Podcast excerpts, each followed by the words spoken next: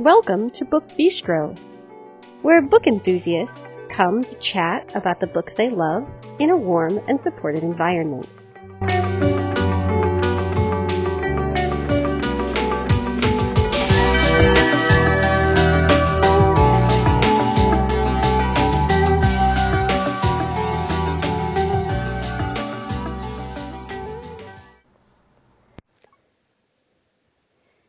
This episode is airing on Tuesday, October 18th, 2022. Good morning, everyone. It's Shannon back with you for a Tuesday morning episode featuring an author interview and your guide to this week's new releases. Today, I'm sharing an interview with author Erin LaRosa, and we're discussing her novel For Butter or Worse, which is a romantic comedy centered around food. Hooray! You may remember us talking about this book on our most anticipated releases of July episode. It was one of Stacy's picks. So if you were intrigued by it then, you might want to pay attention to this interview. So let's get started. I have the housekeeping information. Then we'll get into the interview, and I will be back to chat with you about this week's new books.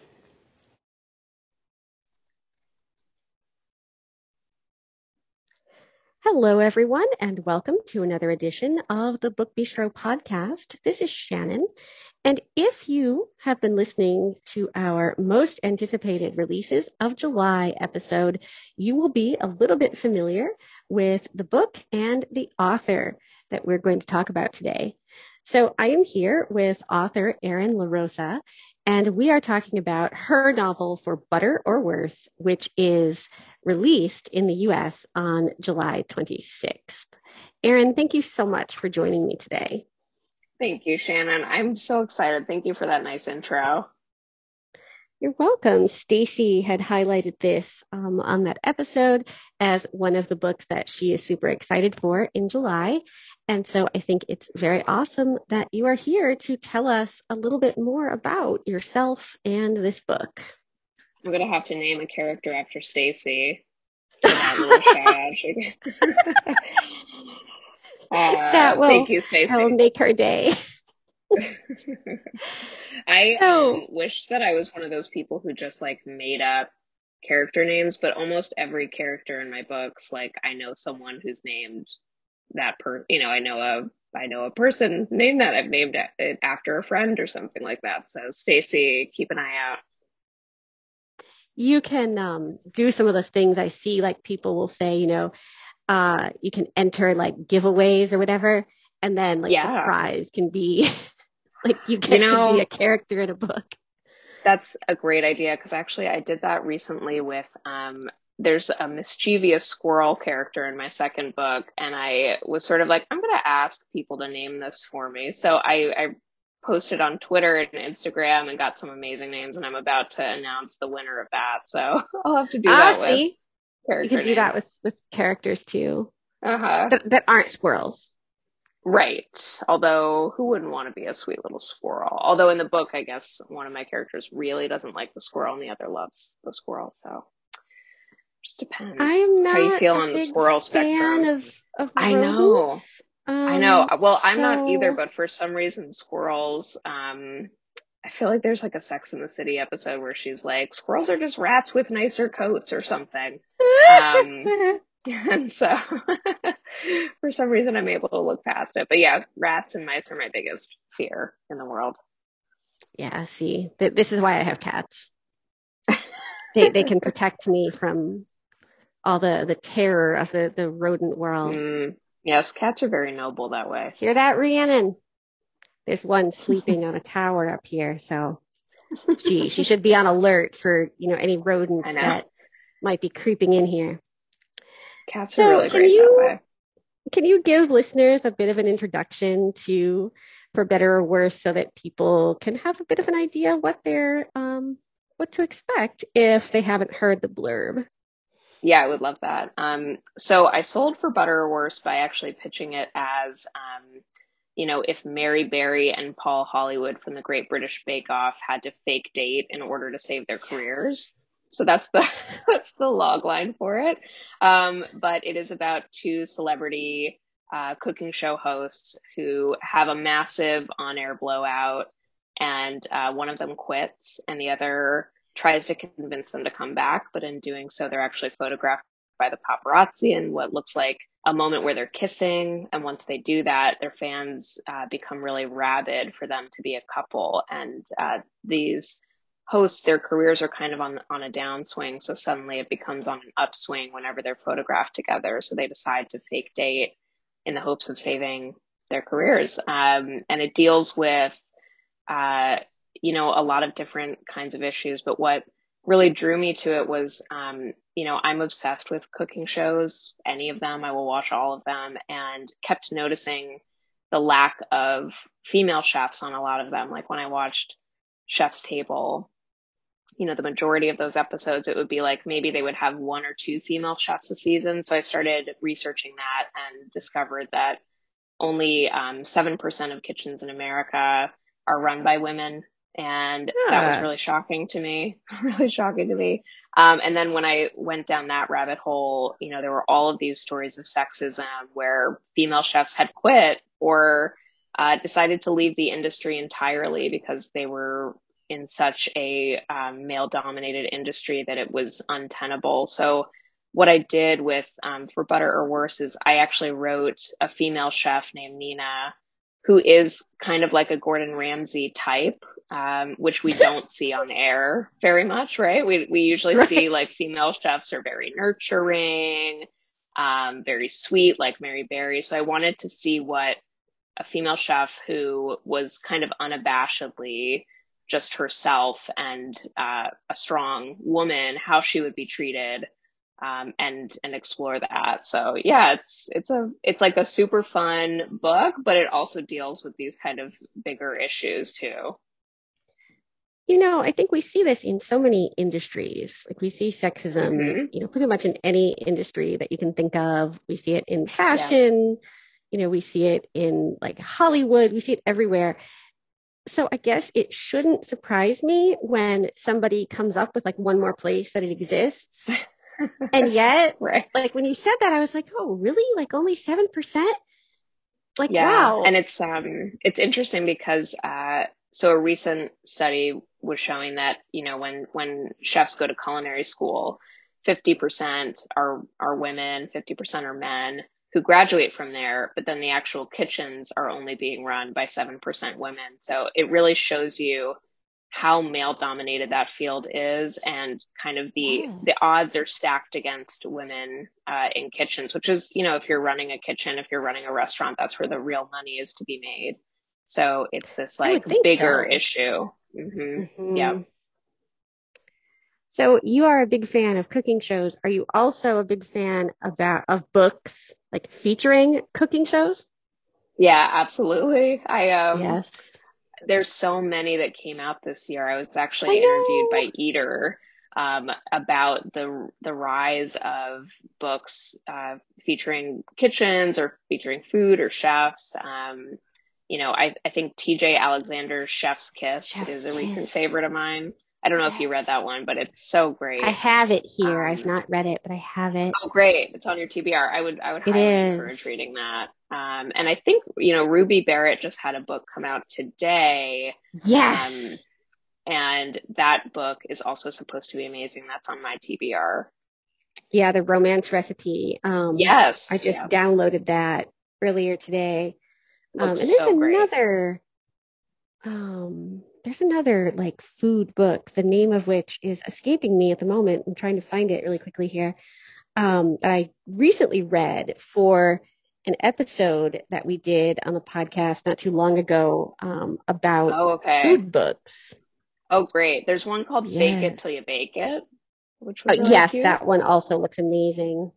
Yeah, there's just a lot. There's a lot of them. It's great. And then there's um, Sadie on a Plate by Amanda Elliott. Oh, Sadie on a Plate, yes. Um, yes. I actually reached out to the author of that and just had told her recently how much I loved that book. Um, but yeah, I think so. My book got comped to an Alexis Hall book, that takes place oh, on yes. um, Palmer. Show. Yeah, that's right. So, you know, I yes. Alexis is like probably my all-time favorite romance writer, so I was extremely happy about that comp. But yeah, there's just been a, a kind of avalanche of food books, which has been great. Yes. The one that I was trying to think of that I couldn't was um, Love and Other Disasters by Anita oh, Kelly. Yes. Oh my gosh. Yeah, that came out I think top of the year and it just yes. blew up. I mean, it was yes. wonderful. Yeah. And then there's also My Fine Fellow, which is uh like My oh. Fair Lady, like kind of a gender okay. swapped My Fair Lady. Oh, um, I haven't told, tried that. Oh, it's Jennieke Cohen. It is young adult, I think. That's and great. it's got a little bit of like an alternate history vibe, but it is like mm. excellent in in every way. Um, okay. I read it right after it came out. Yeah, it's especially if you like retellings, you know, where they don't stick mm-hmm. Like super close to the original like thing they're you know kind of basing their book on, but they give you like all the little nods that show yes. you like they are really familiar with the story. They're just you know kind of like flipping certain things on their heads. Mm-hmm. Um, I, I yeah. loved it so incredibly. Oh, great! Much. I need it. I always need a book rack. I, I like don't need yes. a book rack, but I always need a book rack. oh yes. Oh yes. Well, you know that's why I think bookish podcasts are a thing because you can just get like a ton of recommendations, and I think authors are some of my my favorite people to ask mm. um, for mm. book recommendations, just because yeah, people just have like such a wide range of what they read, like both in and out of the genre that they write in. Like some people will only read within the genre that they write. And other yes. people never read within the genre that they write. And just always fascinated by kind of that link between reading and writing in various people that I talk to. Yeah, I'm a person who mostly reads within my genre, but I recently read um, Remarkably Bright Creatures, which is not in my genre, um, oh, but is a really wonderful summer book. Van Pelt, I think. That's right. That's right. Yes. Um, and like some of the chapters are told from the point of view of an octopus, and it is so charming and delightful. Um, and it has not not a romance happily ever after, but it does end on a really upbeat, positive note. So I would definitely recommend that one if you're looking for kind of like a light, fun summer read. And I recently saw that Hilary Duff was reading it on an airplane. So whoa, if Hilary Duff likes it, then we all have to read it. I think. I've heard a lot of good things about that. It's gotten um, a ton of buzz since it came out. Mm-hmm. Mm-hmm. I have to say I would be a little bit intrigued by like a romance HEA for an octopus. Um, I'm not sure how that would work, but I I could I could get into that perhaps. Well, this this octopus in uh, Remarkably Bright Creatures does kind of lament the the lack of a, a female companion, so maybe that's the spin-off oh. book. It it's hard to be an octopus, I guess. It is. That's what I found out. Yeah. I, I don't necessarily know, you know, a, a lot about them, but it, it could be difficult to be an octopus. hmm That's what, that's what, I don't want to spoil the book, but yeah, that's the, the too long don't read version. So when you were sitting down then to write for Butter or Worse, um, was it kind of your, like, like your plan to sort of take such like two big romance tropes, like the whole like fake dating and then like the reality show. Like you've got like two of the best things in here. Like, did you plan on that from the start that you were going to do a fake dating thing or how did that come about for you? So I think, um, the thing I actually started with is enemies to lovers. So this book also has enemies to lovers on top of fake dating and a reality show. And so, um, you know, I actually used the tropes a little bit as a guide for me because um, enemies to lovers is a favorite trope of mine. Fake dating is also a favorite trope of mine. And I was sort of like, okay, how can I make these two really work together um, and in a realistic way? Because I think sometimes with um, fake dating, and I, I read a lot of fake dating books, you know, like I just kind of buy in because I'm sure invested in that trope, but I really wanted this one to genuinely be they are enemies at the beginning, they are lovers by the end. And that's consistent feedback I've got is um people saying, "Wow, this this really is like a true enemies to lovers book. Like they are enemies at the beginning, they become lovers." So yeah, I definitely used those when I was brainstorming ideas um, around kind of a narrative around a female chef, and I wanted to make that work. And so um, doing the kind of celebrity angle felt really natural because that does happen in real life. Like celebrities do fake date. And so it didn't feel as big of a stretch um, as to why they would. Right. Because I think sometimes like the plots for these, um, you know, I can't think of a good example like in my life when I would pretend to date someone. Yeah, I know. But, I said that to people too. Like, has that ever really happened? And right, you know, like I'm sure that? it has, but um, but yeah, like I, I had that thought too. I was like, okay, so like, what would have to happen for these two to fake date? Um, and you know, I was thinking about how we we know a lot of celebrities, right, who have been like accused is not the right word, but have been, it's been suggested that they fake dated each other or even fake yes. married each other in some instances for their careers. So that felt like a natural combination to me. Right. And I think, you know, we go into these books, like you said, kind of knowing that they're going to have to come up with a plot that we can buy into. And mm-hmm. perhaps some of us buy into them a little easier than others, depending upon, you know, how much we like this trope but I do like it when people do give some thoughts like, okay, what are some circumstances that would actually like bring this about in a way that feels organic and like, oh yeah, you know, I could see someone making that choice. Yeah, absolutely. I feel the same way. Um, because I definitely have read books that are fake dating. And as I'm reading it, I'm kind of like, okay, I don't think they really needed a fake date, but here we go. Um, okay, and I still love know. them. I still love them, but yeah. Yeah, I like a lot of of them. I think they're very cool when they do it in like historicals too.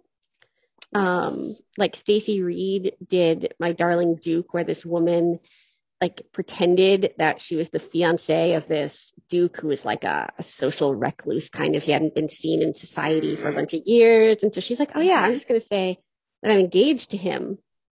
And yeah. then he comes to London and like finds out. Oh, and then she has great. to like, yes. And then she has to like convince him to, you know, like play along and like help her out. Um, there is something really interesting about historicals where like the stakes are so much higher because yes. they don't, it, like everything is on the line in historicals in a way that like with contemporaries, it's a harder needle to thread. Right. Because if it doesn't work out in a, like in a contemporary, like depending upon like what prompts you to do the whole fake dating thing. But if it doesn't work out, like chances are your life isn't going to be in shambles. Right. For this woman yeah. who said, you know, she was the fiance of a duke. Well, you know, if it were found out that she was not, um, that would really end sort of any chance she and her family would have of like making, you know, good matches, which is what was, of course, very important back then. Totally agree. And I think like with my book, it was really important to me that I made the stakes super high for both of them. So Nina, my lead, um, you know, her restaurant is her entire life. It's actually the last one that she has open because her reputation has been so tarnished by this TV show she's been on. Um, and for Leo, you know, he's trying to save his family's business. So he has the pressure of not only saving his career, but the career of his mom and his brother. He's supporting both of them in a lot of ways. So I tried to kind of bring that thought into this book too of like, okay, the stakes need to feel basically desperate for them to agree to date each other. Right.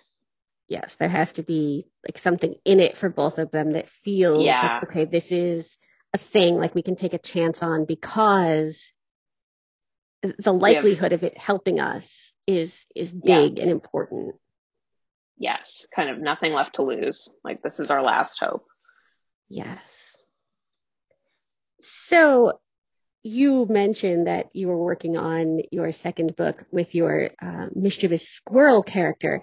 So I'm curious, yeah. do you um like are you planning to kind of continue to write within the contemporary romance genre or what can we expect next from you? Yeah, so the next thing that, that is coming from me will be another book uh, next summer. And um, right now the title is X's and Prose, and it is a spin-off book. Yeah, very fun. Um, it's about a, a romance writer working on her second novel. Feels very meta. Okay, um, yes, yes. And um, so I'm I'm actually turning in the first round of uh, rewrites on that on Friday, so in a few days.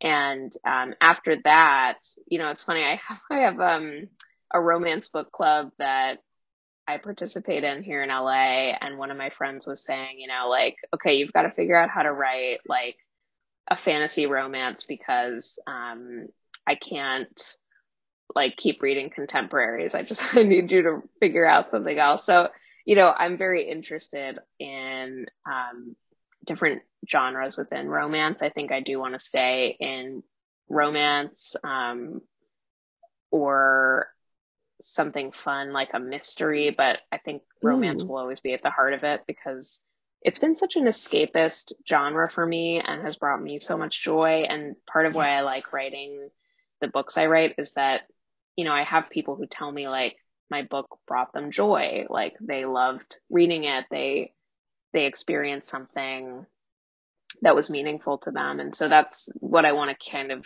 keep putting into the world is just that feeling of you read something, you feel like you can escape and um, get a little break uh, while you're reading this book. And I think romance does that for so many people who love it. You know, a lot of people are ready to kind of, you know, give it side eye, but I think for the people who really love romance, I think it is that source of of joy and escape that you know you can't always find in in today's world. Yeah, and I think um, to that point of the side eye, like most of the people I I meet who are kind of hesitant about romance have never actually read it. Um, no, and, that's that's true. You know, I just feel like you can't really criticize something if you don't read it. But um, so, are you doing any um, like online book events, or are you all um, in person now? Yeah, so I'm I'm doing like a lot of uh, Instagram lives the week of my launch, so the week of July 25th. Um, I will be going live on uh, Monday the 25th with buzzing about romance, and I'll I'll post Ooh. these on my Instagram as well. And then I'm doing actually a takeover of the Harlequin social pages on Tuesday the 26th for my book launch. Ooh, um, okay. I know. I will be live with Barrett Talks books on the 27th, as well as What to Read Next on the 27th. Oh, and, What to Read Next. Yeah, that's a really fun podcast, isn't it? Yes, it is. Um, and I think those are my, I'm like looking at my calendar. Are there any more? I think that might be it for, for my launch week. But yeah, I, I'm excited to do in-person events. I have one at Chevalier's in Larchmont and then the Ripped Bodice and uh, Smart Summer Reads, which will be on the west side of LA. And then um, these these virtual events. So yeah, I'm gonna be I'll, I'll be having a busy launch week. Yes, you will. so if you could like think of kind of one thing that writing your first book and having it, you know, almost out in the world, like, is there one thing that you would say that that experience has taught you or that you've taken away from the experience that you would want kind of other people to know about and possibly apply to their own sort of, you know, writing and, and releasing a book experience? Yeah, I think, um, and I kind of knew this would be the case, but going into it, I knew I would have to live with my book for a long time because uh, publishing is, unless you're self publishing and can get it out faster, it's a very slow process. So, you know, I've probably been living with For Butter or Worse for two and a half years or something like that, um, in terms of uh, writing it, getting an agent, selling the book. Once you sell the book, um, your editor gets at least three rounds of revisions from you. So you have to kind of keep reading and rereading and rereading and you Um, you live with this book for a long time and then you know now that my book is finally launching I've actually you know completely moved on uh, in my head to the next book because I I wrote that book um, we're in revision mode for that book. And so it's kind of like it's maybe less romantic than you imagine books to be in terms of like you know, you will, it won't just be that you sell a book and you get to kind of experience that one book at a time. Probably like what your agent will encourage you to do then as soon as you sell your first one is to start working on the next one. So it is, um, more of a, maybe a business than you realize when you're just kind of working on the art part of it. mm-hmm. Um, there's also that, that business part where yes, I'm so excited for my, my debut book to release, but this will ideally be one book out of dozens that I get to publish, right? So it's sort of like, um, you end up thinking of it as like, okay, this is like my one book on the shelf and now I'm moving on to the next book. And even now, like I've already had to write a synopsis and I'll write three chapters to sell my third book. So you know, I'm kind of like emotionally, mentally in another headspace, but, but I'm, you know, my, my book is still not out yet. it right. comes out in a few weeks, but you, yeah, so you have to live with books for a really long time and the process is long, like very long. So like just kind of buckling in and being willing to live with a book for years before it actually gets seen by anyone.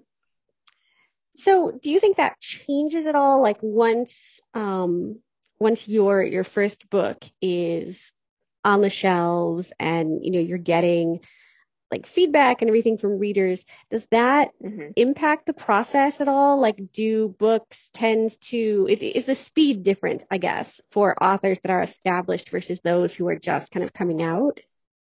I think it's different in that you know when you're writing your first book you can kind of work on it endlessly until you're ready to show it. So I've had friends who worked on books for years, like their first book, they just kind of kept reworking it, rewriting it, getting feedback, rewriting before they were willing to send it to an agent. Um, and the truth is like once you go through the process of getting an agent, you realize that like your book will never ever be perfect. Like I could read for Butter or Worse now and make a bunch of changes again just because that's the nature of books. Like you can always rewrite it. Um, and feedback is subjective, right? Like the way that you read a book, Shannon, sure. is going to be different than the way that I read a book. Like I might love a book, you might be like, "Oh my gosh, I couldn't, I couldn't get through it." Um, but so now that I went through that process once, um, I guess I'm a little less like precious about my next one, where I'm like, I know this is going to be rewritten dozens of times through the through the process of of having my editor and my agent give feedback. So I'm less sort of like um, keeping it close to my chest, not wanting anyone to see it. Now I'm I'm much more open to like, okay, give me the feedback I need so I can rewrite it and make it better and get it to the place where you know we're ready to publish it. So yeah, I think it does speed up. Um, you know, for me, like I anticipate doing at least one book a year, um, if not more. And romance is is more like that than literary fiction. Yes. But, um, yes. but yeah, so it'll be a faster process for sure. And then we have like powerhouses like Jesse Q Sutanto, who writes like, you know, four books a year I in know. various genres. I know. Um, and I am. I really always... don't know how those folks do it. Like I, I think I could do two books a year, but then I, I will see some people who write a book in a month um, and are able to get a whole book out uh, in a month. And that is incredible. Like, I want to know what they're having for breakfast. I want to know what their routine is. Like, how do I, how do I apply that to my own life? But yeah, you, I mean, every writer is going to be individual, right? In terms of what bandwidth is, um, what their work obligations outside of writing is, all of that stuff. It's just kind of embracing your own journey and, and, uh, letting it guide you to, to where you're going to end up. And I would also suspect that writing in more than one genre or for more than one audience might you know, impact that to some degree. Like Jesse Q. Sutanto has some romance, but she also does some like really excellent like YA thrillers. Mm-hmm. And so I'm guessing you can kind of shift between those spaces. You know, you're not writing like four romances in a year or four mysteries right. in a year. You know, you're kind of switching back and forth. And I wonder if that, for some people, makes that that workload um, a little a little less helps daunting. their brains. Yeah, I yes. do agree with that. Um, you know, I also write made for TV movies. So on top of my romance books, I do screenplays, and so switching oh. between those genres. Yeah, I have one filming right now, and that's really fun. Um, awesome. But yeah, so I, but to your point, like being able to switch between those has been really helpful because it kind of gives my brain a break from like the dense writing I do for a book versus kind of for me screenplays I can really get through the, through those very quickly because it's very dialogue heavy and I that's like something I love writing. So um, probably the same thing with switching genres, but I've seen a, a lot of romance authors recently switch between YA and adult um, and I think get a lot of joy out of those different audiences. Yes, like Ashley Poston has had her um, mm-hmm. first adult novel come out just a couple weeks ago at the time yes. of, of, this recording. Um, yes. and she's, you know, pretty well known like in, in the YA space. Yes. Yeah. Um, but with the Dead romantic. Suzanne Park. Oh, the Dead oh, Yes. Yeah. Suzanne Park has also been one of these authors who's been like going uh, back and forth between YA and YA and adult. And I knew her first for her adult writing, but now you know she's really done very well in the YA space too. Yeah, I think there's just there's so many great people out there writing books, and I hope it just stays that way for a long, long time. Me too. Well, I want to thank you so much for taking time out of your schedule. Um, we're a couple weeks ahead of your release date, so I really appreciate you um, carving out some time to chat with me and to let listeners know a little bit about who you are and what you write. Before you dash off, can you let me know the best place people can find you online? Yes, um, you can find me at Erin LaRosa Lit at Instagram and Twitter. And then on TikTok, I'm at Erin LaRosa Writes. Perfect. Again, this has been a discussion with author Erin LaRosa about her upcoming novel, For Butter or Worse, which is scheduled to release in the U.S. on July 26th. All right, so let's talk about new books. We have quite a few books to start out with that you've heard us mention before on our most anticipated episode, um, most anticipated releases of October episode. So I'm going to start with a few things that Georgina mentioned. We have a legal thriller from John Grisham, The Boys from Biloxi.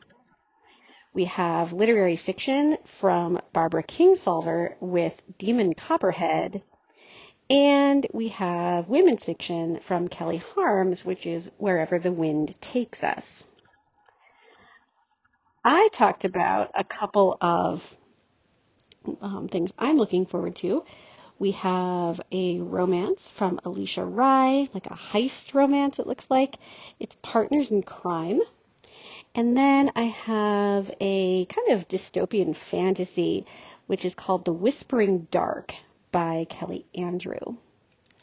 So those are books that you heard us talk about before. So what about some books that you haven't heard us mention? I'm going to start with a couple of um, romance novels. We have It Starts With Us by Colleen Hoover.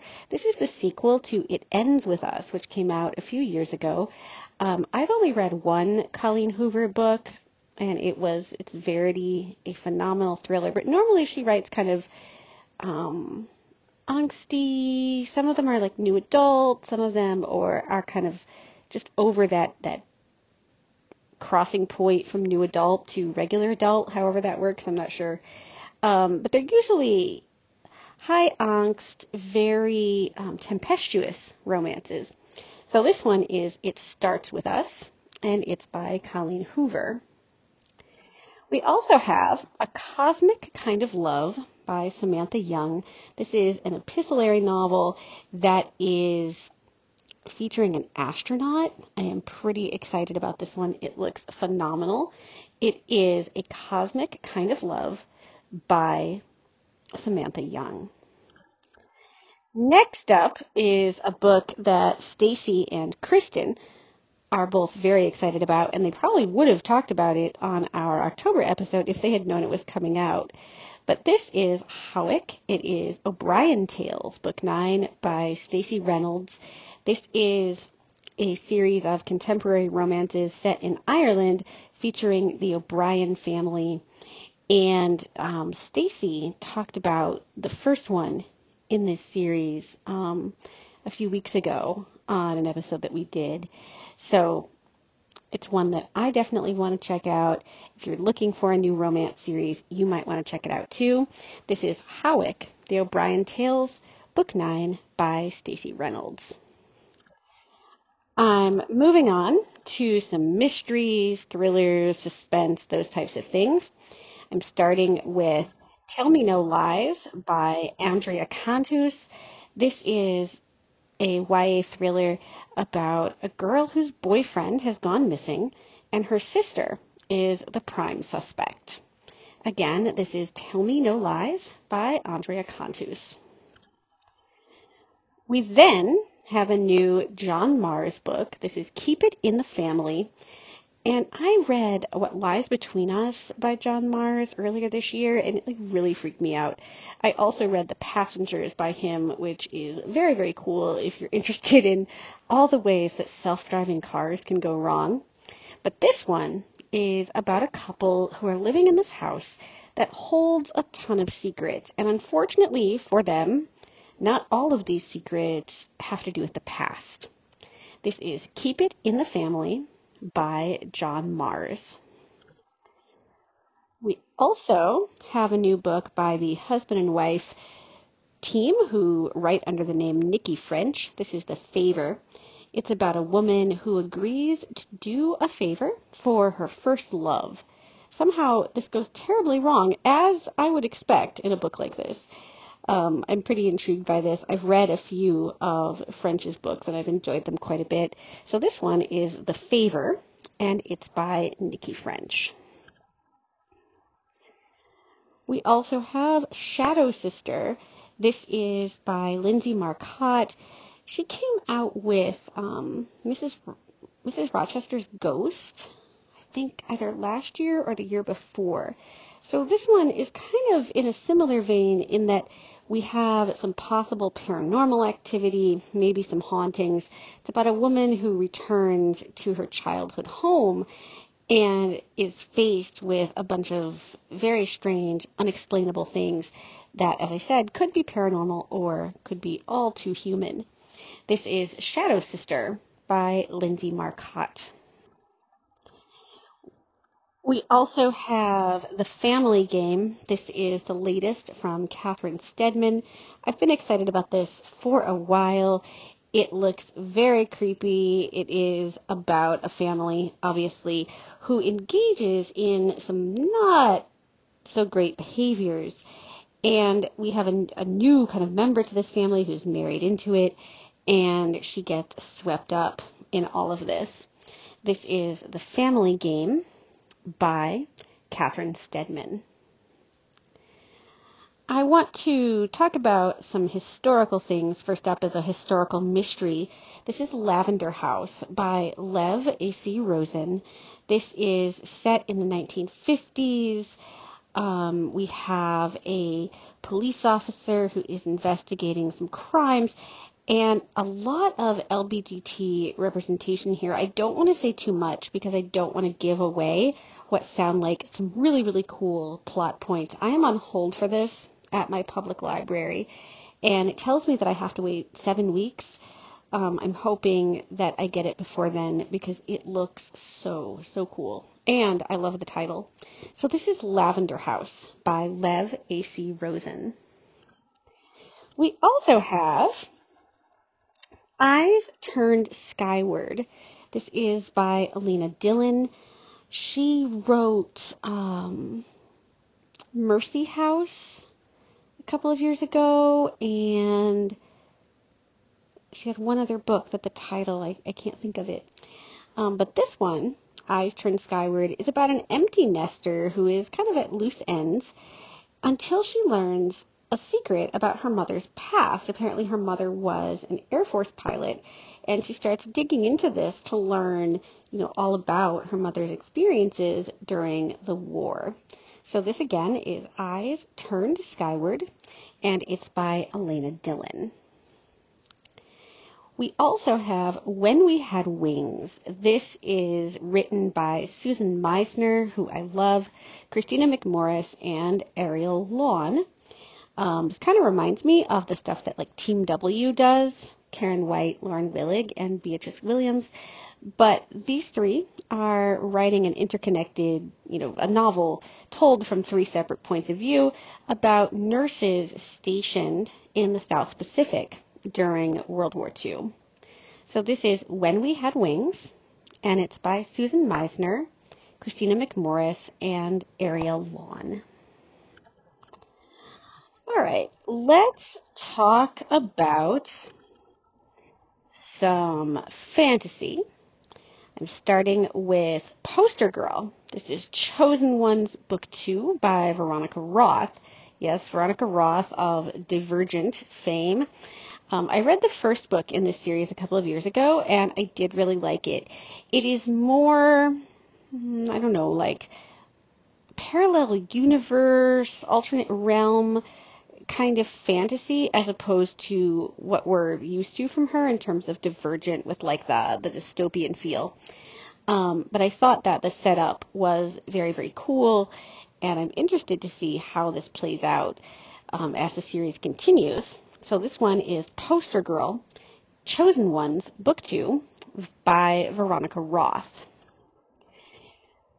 We also have Night of the Raven, Dawn of the Dove. This is a great title. It is by Rati Mehrotra, and it is set in a monster infested alternate medieval India.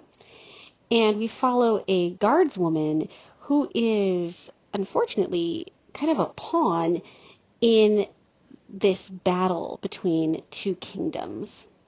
So this is Night of the Raven, Dawn of the Dove by Rati Mehrotra, and this title is just stunning. We also have Greywaren by Maggie Stiefvater. This is the third book in her Dreamer trilogy. And this is an author who has been on my radar for quite a long time. I keep meaning to read her Raven Cycle books since those are the ones that she seems to be like best known for. And I have them. I have the first one sitting on my iPad. I also own the first book in her Dreamer series, um, but I have not read her yet, and I really want to. She writes, from what I understand, um, pretty dark and captivating YA fantasy.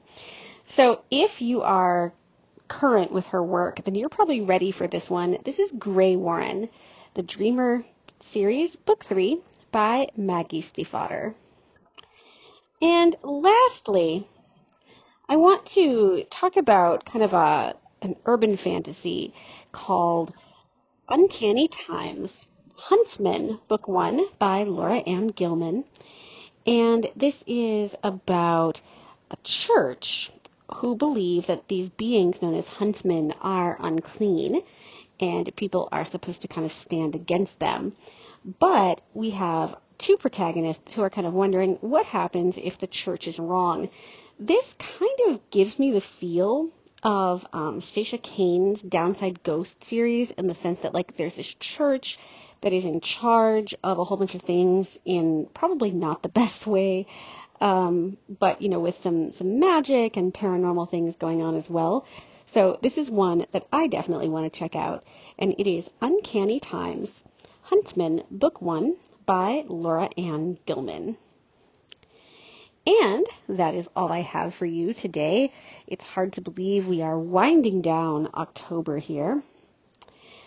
I hope all of you are doing well, reading lots of great books, enjoying the fall, and if spooky books are your jam, this is the perfect season for those, and I hope you are staying delightfully scared over the month of October.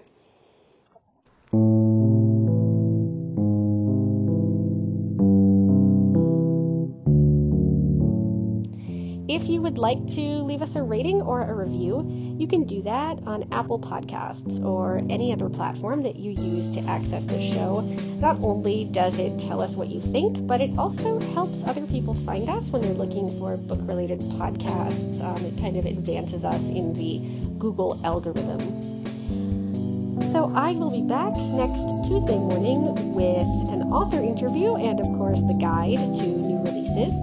And some number of us will be back on Friday with more bookish. Take care, everybody.